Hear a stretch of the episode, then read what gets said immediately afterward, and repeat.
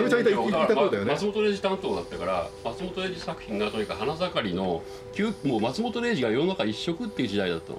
そこで 要するに宮崎駿特集を表紙は39なのに開けてみると40ページ近い特集があるう。ん。そういうの好きなんだよね俺。なるほど。そう。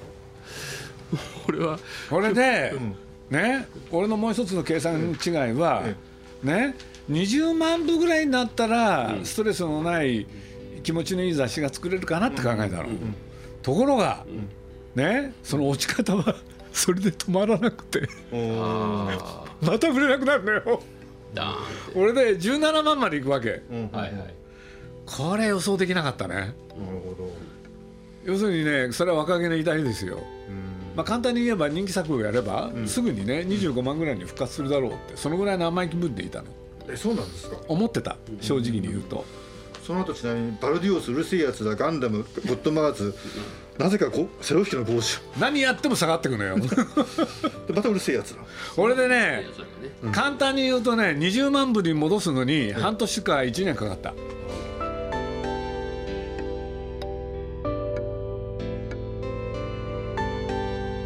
鈴木敏夫のジブリ汗まみれ今週も先週に引き続き鈴木さんがかつて編集長を務めたアニメ雑誌「アニメージュ」の歴代編集長の方々をお迎えしてアニメージュ誌表紙についての座談会の模様をお送りします。この座談会は今週9日から阪急梅田本店9階の阪急梅田ギャラリーでいよいよ開催されるアニメージュとジブリ展がきっかけで実現しました。出演は元アニメージュ編集長の武田幹夫さん渡辺隆さんスタジオジブリの田井ゆかりさん高橋望さんそして鈴木さんです。今週は渡辺さんが鈴木さんから教わった仕事の極意を紹介します。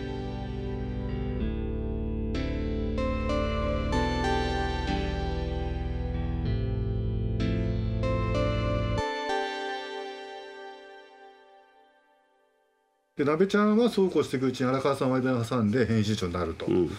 その時は鈴木さんのそういう教えみたいなのをうん。どう受け止めたんですか、あのとにかく割と編集長になるっていうのがやや緊急事態に近い、まあ、部数がだんだいぶ落ちてきてあの編集方針的にまずその漫画をね連載をとにかくそのナウシカが終わったっていう危機感から、たくさんえ雑誌の編集っていうかその漫画を増やしたんですよ。うんでそれがどうもうまくいかんぞっていうことで僕が編集長に起用されたっていうことがあってまず一番初めに鈴木さんの恵比寿にまず行ってうん。相談しました「どうしましょう」って鈴木さんに。お「どうしたらいいですか?」と。で鈴木さんに今言われたことがいくつかあって、まあ、まずその「俺は君より10年先を歩いてる」と。うん。年齢的に10歳上なんですよ鈴木さんは。ああだから 10, 10年先歩いてるやつのことは言うことは聞いた方がいいと言いました。これから俺いろいろ言うからって、うん。でそう思って聞けって言われて、まずとにかく特集はね思いっきりページ具体的なテクニックね、だからその作あの、えん。その雑誌のポリシーとかそういう話じゃないの、もうめちゃめちゃ具体的なテクニックの話、でそれはとにかく特集は思いっきりページを使えと。うん、でそれはそうすると余計なことをしなくて済むと。そうするとみんなが楽になると。でみんなを楽にしてやれと。ね。あのそんな漫画を 7, 7本もね連載してたら大変だったろうと。もうやめて。もう全部お大特集。そうするとみんな同じことやればいいから楽だから。7本も連載したのそう。最大7本あったんです。だからそれを僕の正義するのは時なんでしょ？違います。荒川さんです。あ荒川だから荒川さんがナウシカが終わったということに対する対策を彼が考えたんですよ。でナウシカ後の新企画を考えろということで編集部全員に1本ずつ持たせたんです。でもこれ本当にやったんです。だから僕も小林もいろんな人も全員1本ずつ漫画を持ったんです。僕はセラフィムっていうのを持ったんです、うん。で小林も要するにまあ一コマ参加っていうのを持ったり小林は2本持ってたんじゃないかなだチャンネル5とかとにかくいろんな作品を持ったんですよ。でそれはね一つ面白い試みではあったんですが、まあ、なかなかアニメ雑誌としていかがなものかっていうことに正直になっちゃったんですね。でそのアニメ雑誌としての体現を取り戻すためにどうすればいいかって話で、まあ、鈴木さんのところに行ったらとにかく大特集やれと、そうするとみんなが楽だから、っていうことがまず一つね。さんらしいなっていう。まだ変わってない？そう。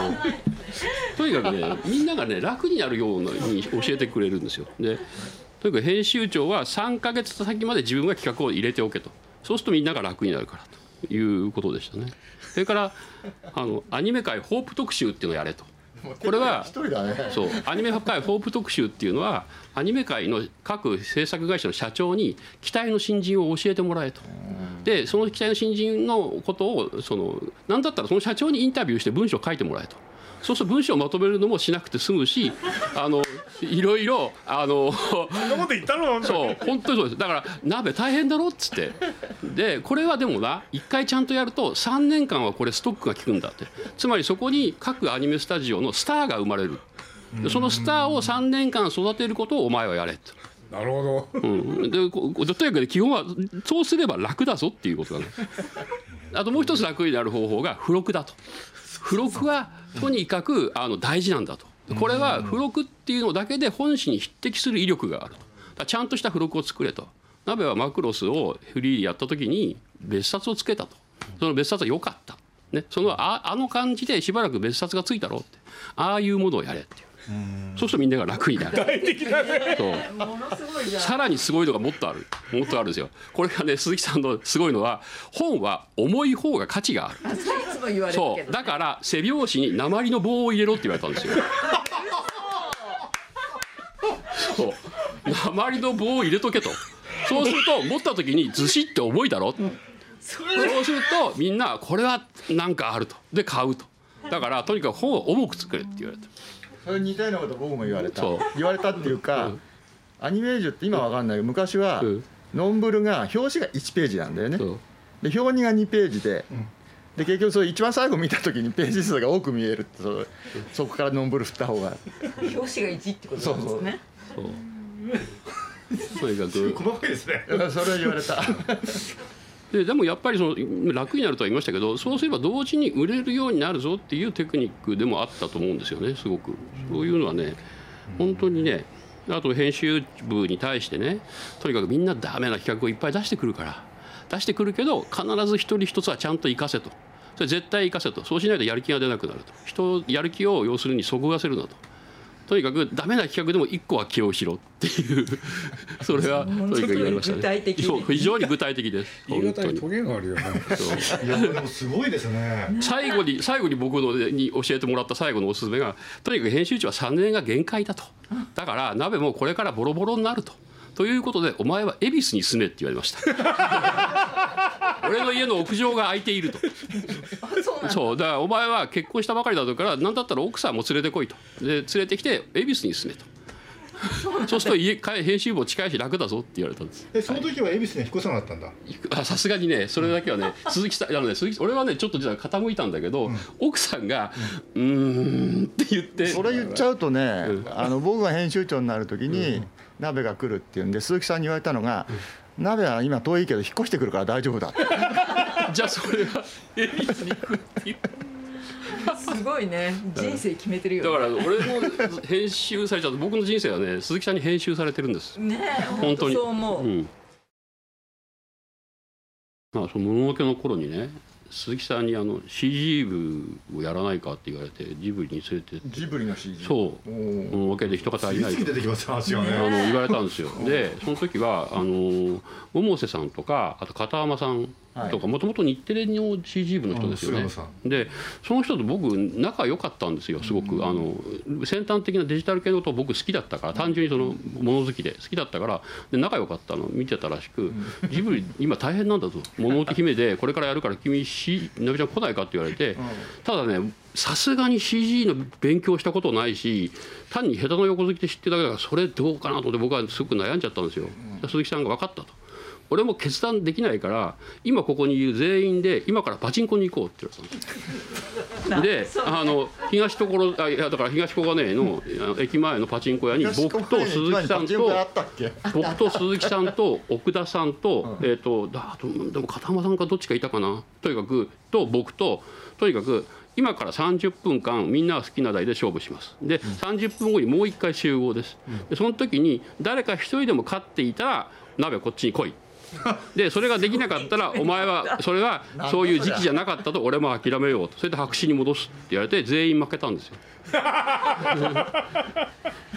であの鍋これは運がなかったというかまあ時期じゃなかったっていうことだなってまあただそういうこともあったっていうことでなっつって。まあこれは忘れようみんなで。俺い？やでもねそれはねし僕もね真面目に話しましたよ真面目に話したところでとにかく本当のところで言うと俺も決め手としてお前を強引にやややるっていうところまでは今判断がつかない本当に。でもだからといってパチンコで決めなくたっていいじゃんいやでもねサイコロだと思うんですよ。だから僕はあの、まあね。あのうん、サイコロですよ。鈴木さんの僕イメージとサイコロってずっとあるんですけどそうね。そうもうサイコロ振ろうって言われたんですよ。要するに簡単に言うと。まあそうだわ。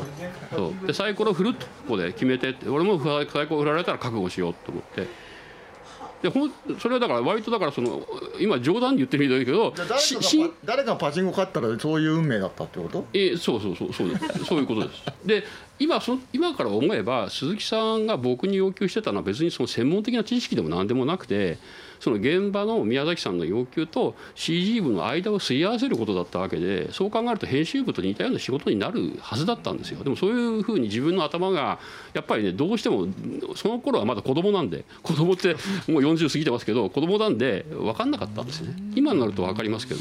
やればよかったと思った。そう。あ、まあ、いやそういう運命もあったなと思います。だから結果としてそこ行かなかったら多分ジブリにいたと思うけどでもまあそこはそれで分かんないですよ、なべちゃんがさジブリの、例えば鈴木さんの本当に手元に、ん。まあここういうまでがあれば来たらみたいな話あったらそれが最初で最後。それだね、あー CG 部って言ったんですか？うん覚えてないでしょ？多分ね覚えてない？一 日多分一一日だけですもん。それがあったのは。編集された人生だね。その通り。絶対そうだよだね。からそう角川に移るっていう時もどうしましょう？って言ってん。どうしましょう？っつって。でううん俺はなあの会社はとにかくしビジネスだと。彼らが作っているのは作品か商品かといえば商品なんだと。普通の会社は商品を作るんだと。徳間はどこだと。あれは作品作ってるんだぞ。つって食品作ってないんだお前はそこで作ってる仕事だから多分行ったらいじめられるぞって言われたんですそうん、でそよく考えろって言われて一回断ったんですよところが1年経ってまた、あのね今今はもう取締役以上になっちゃったけど、井上さんがもう一回来てやっぱり来てほしいと。鈴木さんにまた相談に行くと、言ったら「なべな」って。普通だこういうふうに人をスカウトするって言って、まあ終わったらすぐ「あはいそれまでよ」だよ、1年経ってもう一回来るっていうのはこれは本気だと。でこれは本当に本気だからこれはお前も真剣に考えろと。で俺はもうそれに関してはお前が決めたことでいいと、うん、お前が決めろと。でいくつか、あのアドバイスをしてくれて一つ一つ一つお前一人では心細い。お前の相棒の小林秀明っていう男を連れて行け。一つ。で次二つ。お前の本当の渡辺は救命の渡辺だと。本当は難しい渡辺の鍋だと。いう話をしたんですよ僕がしたらそれはいいと。だお前はこれからちゃんとした正式な名称の渡辺になれって言われたんですすごい名前だからそう角川は渡辺っていうあ徳間は渡辺の簡単な渡辺なんですけど徳間角川に行ってから難しい渡辺になった。すごいゲド戦記のようだよね。で最後に「お前はまだ何もなしていない」と「まだお前は人生として何もなしていない」と「これから何かをなすんだからこれから何も何かをなせ」と。すごいね。いいじゃんそう。素晴らしいわ。などうしたのゆかりさん？俺だって何かをなすっていうのは何かっていう時にさやっぱりそれいろいろ考えますよね。と要するに鈴木さんの生き方を見てるとさっきも言ったけどその社会に対してアニメーションを広げていくっていうことがあったからやっぱりそういう社会に対してどうコミットしていくかっていうことがやっぱり自分のテーマなんだろうなと思って。で俺なりの社会に対するコミットっていうのは何なのかっていうのは確かに裏テーマとして持ちながら角川に行きましたね。すゲド戦記だよ。本当ゲド戦記だよ。でもあっちの会社に行ったら会えなくなるかもしれませんね。って言ったら「そんなことないよ」って。また遊びに来ればいいじゃん」っつって。で実際遊びに行ってたんですけど。あの本当売れまたねその行ったニュータイプでも売れなくなった時に鈴木さんにまた相談に行って。鈴木さんに相談に行ったんですよ。いろいろ編集部の悩みもいろいろ言って角川とやっぱりニュータイプの編集部っていうのとその徳間編集部ってやっぱ全く違うんですよ。本当にち全く違うからその持ってる思考が違うんですね。まず見た目にかっこいいじゃないですかニュータイプって本はね。あのデザインがまず優先なんです。デザインありきです。だからデザインのその発言力がものすごく強いからそこをまずきちっと作っていくっていうそれは初代編集長の佐藤良悦さんという人のポリシーからずっとなんですね。でそれを僕はおそらく破壊するのではないかと僕らを待ち受ける編集部員は思ってたらしいんですよ。当時副編集長だった矢野っていう男はみんなを集めて僕が来る前に編集長が来る前にいいか？これから角川徳間から渡辺が来ると。で多分うちの会社うちの編集部をめちゃくちゃにするだろうと。俺たちはとにかく気をしっかり持ってこの伝統をちゃんと受け継ぐんだと、ね、あのへ下手にねあのいじらせるんだと。いうふうにあの演説したっていうんで俺は見どころがあるなと思ってそれは。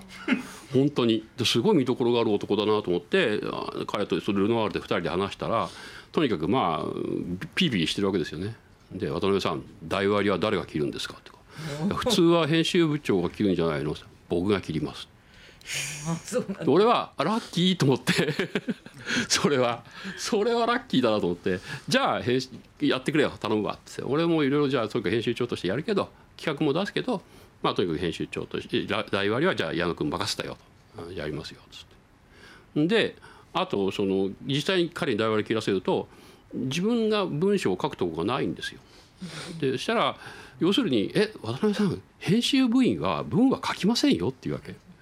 でよく考えると普通の出版社ってそうなんですよライターとかそういう人たちは書くんで編集者は書かないんですよ。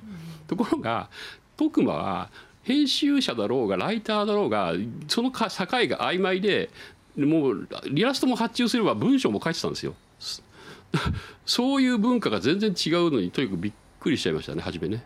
俺がその当然のように自分の担当のところ記事書き始めたら「何やってんですか?」って言われて呆然としたんですけど。でもそれも鈴木さんだよね。そうそう。鈴木さんや亀山さんの時代って編集者も書いてたしそのライターも書いてたし何だったら企画発案はライターがやったりしてでそうもう自分の名前で記名原稿でとにかく、ね、池田健翔さんとか町田さん君とか中村君とかは書いてたわけでもうそうそういう部分がやっぱり全然違ったんですよね。あの文化が。そういうものは面白いなと思ったんですけどそういう中で編集長としてニュータイプのね編集長として何をやるべきかっていう時にその実際ニュータイプ浮き沈みはありますから売れなくなった時に鈴木さんに相談したと。そしたら鈴木さんが言ったことが はいあります。あの鈴木さんがい,、うん、いやこれはだからあの鈴木さんが言ったのがあれ付録をね工夫しろと、おそうそう。要するにお前は台割りはその矢野がやってんだろうと矢野君がやってんだろうと。じゃあ本誌は彼に任せたんだったら付録はお前がやれと。で付録で何かをやれば流行りのものをつければ何とかなると。今 DVD 流行ってるだろう DVD つけろってやる。すごいすごい具体的。2002年頃僕が行って2年目ぐらい。で DVD つけろって言われてそれだけなんですよ。アアドバイスとしては。で実際 DVD つけるってどうかって真面目に調べると大変なことだってことが分かったんですよ。要するに実際に中にコンテンツを入れると一番問題なのはジャスラックなんですよ。要するにジャスラックは要するに売上の何パーセントっていう規定があってちゃんと取られるんですよねフロックでそうすると。それがないと発売できないっていうことになってそれがやっぱり何百万かかかるんですよね。でそうするとそれを価格に乗せると苦しいんですよ。でそれでパトレーバーの第1話をつけようっていうことになったんですけどちょうど実はパトレーバーの新企画がバンダイビビアルで進んでたんですね。当時の社長の渡辺さんにあのこういうことで要するにニュータイプに丸ごと全部第1話をつけたいと。火ついてはジャスラックのあのお金だけ持ってくれと。でこれは多分表3表4で広告を出すよりも効果的だと。とにかくターゲットのど真ん中に第1話を全員に見せられる。だから乗ってくれたんです。でジャスラックをバンダイビジュアルに出してもらって DVD をつけるっていう企画が成功したんです売れた売れました。これはもう、えっ、とね23万で数日で完売。39の時40万部とはまだ違いますけど当時2002年でも22万部実売完売はありえないです普通は。98%とかで売れたんじゃないかな当時にそういう発想ってなかったですね。だからまだね宝島がいわゆる付録合戦をする前です。でそうなんですよ。これもとにかく鈴木さんの、まあ、正直アドバイスで、まあ、編集長には編集部員には言いませんよ。あの徳間のそうそう言いませんよ。俺が見つ思い出しあの思いついたかと言いますよそれは。でそれでまあでもおかげで売れたいいやこれは付録を俺工夫しようって話になってそしたらちょうど運がいいことにガンダムシードっていうねのが流行りだしてガンダムが女の子に大受けですよ。でガンガンプラも売れ始めた、ガンプラを今度はプラモデル。これは自分で考えたけど付録につけようっていうことに考えてまあ、ただつけちゃうつけるのはおかしいからその市販品のやつを色を変えて成型色を変えて色替えしたやつのガンダムシートのプラモデルを丸ごとつけようっていうことをやったんですよ。でこれ実際に印刷所と相談したら一番大変なのが実はパレットに10段 ,10 段載せるんですよね。10冊あの一くり一くりになったやつを10段載せてあのパレットっていうそのフォークリフトで運ぶわけです。その時に一番下が潰れないようにすることが条件なんですよ。流通の。そうするとプラモデルのラン、ね、あれなんてすぐ潰れちゃうでしょ。だからそれを潰れないようにする段ボールの箱を作らなきゃいけない。でこれが実は同じぐらいコストがかかって あの実はだからプラモデルと同じぐらい箱がかかった箱代がかかったんですけどでもこれもね売れるなと思ったんでこれは特別価格でなんとかクリアしてやったんですよ。この後にが模型雑誌にはあのガンダムのプラモデルのオプションパーツを付録につけるっていうブームが起こるんです。だから要するに成型色を変えたっていうのは僕らはそのオプションをつけるようなそういう付属品をつけるようなマニアックな人たちが普通の人たち売りたかったからだけど、まあ、それはアイデアを得てその模型雑誌が一時そういうブームになった。その角川に行く時は、うん、さっきちょっと言ってたけどこれで鈴木さんとの付き合い終わりになるとは思わなかったんだね。俺はだって終わりにしたくなかったよ。だって俺その時にうっかりね、うん、変な話お父さんって言っちゃったのも自分で。で俺自分で後で恥ずかしくなっちゃって。本当に。でもねまあそうだな。東京のお父さんだなと思って。でちょうどね父親が1999年にす亡くなってるんですよ、うん、だからちょうどね亡くなった後だったんですよその角川に行くのが。2000年の2001年で。何も成してない問題はどの辺に帰結するんですか？なだからその何も成してないと自分はその社会にコミットすることだ何かを生み出すことだ生産をすることだっていうふうにまあ思っていてで編集部としては3年半近くアニメーやニュータイプをやることになやって結果自分は中に残したのかっていうと次に何がやりたいんだというまだね定年まで時間もあったし40代後半だしやっぱ映像に行きてえなと思ってたんですよ。で映像に行きてえなと思ったんだけど誰とやろうかってっていうこともちょっとずっとそのぼんやりとしてたのでで一つはこんちゃんコンサトシ君とやりたかったんですよ。でアップルフェスっていうねアニメのイベントがあってコンサト氏があのコン監督サトシってもう呼び捨てがよくないな。コンコン監督がとにかくあの呼ばれると。それの取材で取材費が出ると先方から。いうことで同行してその時に一緒に映像を作るっていう企画をやらないかっていう話を持ちかけようと思ったの。で彼と彼とずっと一緒にいたんだけど彼のいろんな言動を聞いてるとこの人は自分で完全にセルフプロデュースやるつもりなんだなってプロデューサーいらねえなって正直思ったんだよね。居場所がないなと思って。でそれは断念したの。その時丸山さんがいて丸山さんはもう忘れちゃったっていうけどその時に結構丸山さんに相談したの僕。丸山さんっていうのはマッドハウスの丸山さんの社長。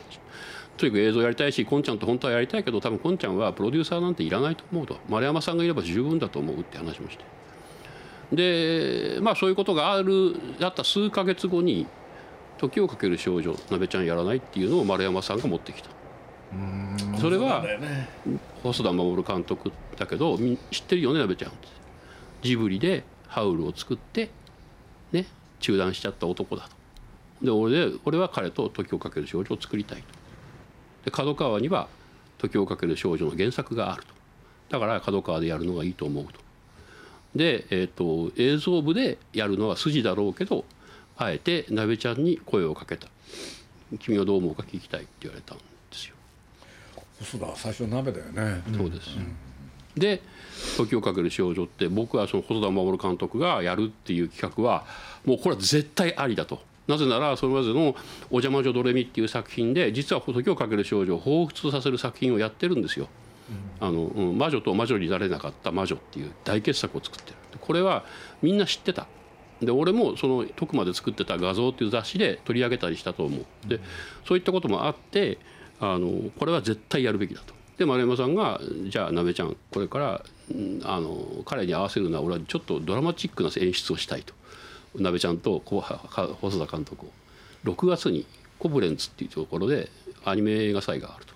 そこに彼を呼ぶから君もそこに来いっそこで会おう。っていうなんかドラマチックな演出をされて俺3か月間それの準備をしてだから雑誌部長でしたからね。それをだからシフトするようにいろんな準備してそこで会って解きかけを作り始めた。でも、ね、結局鈴木さんのなんか人生をトレースしてるんですよその後も結局は。そういう意味で言うとなんか。うん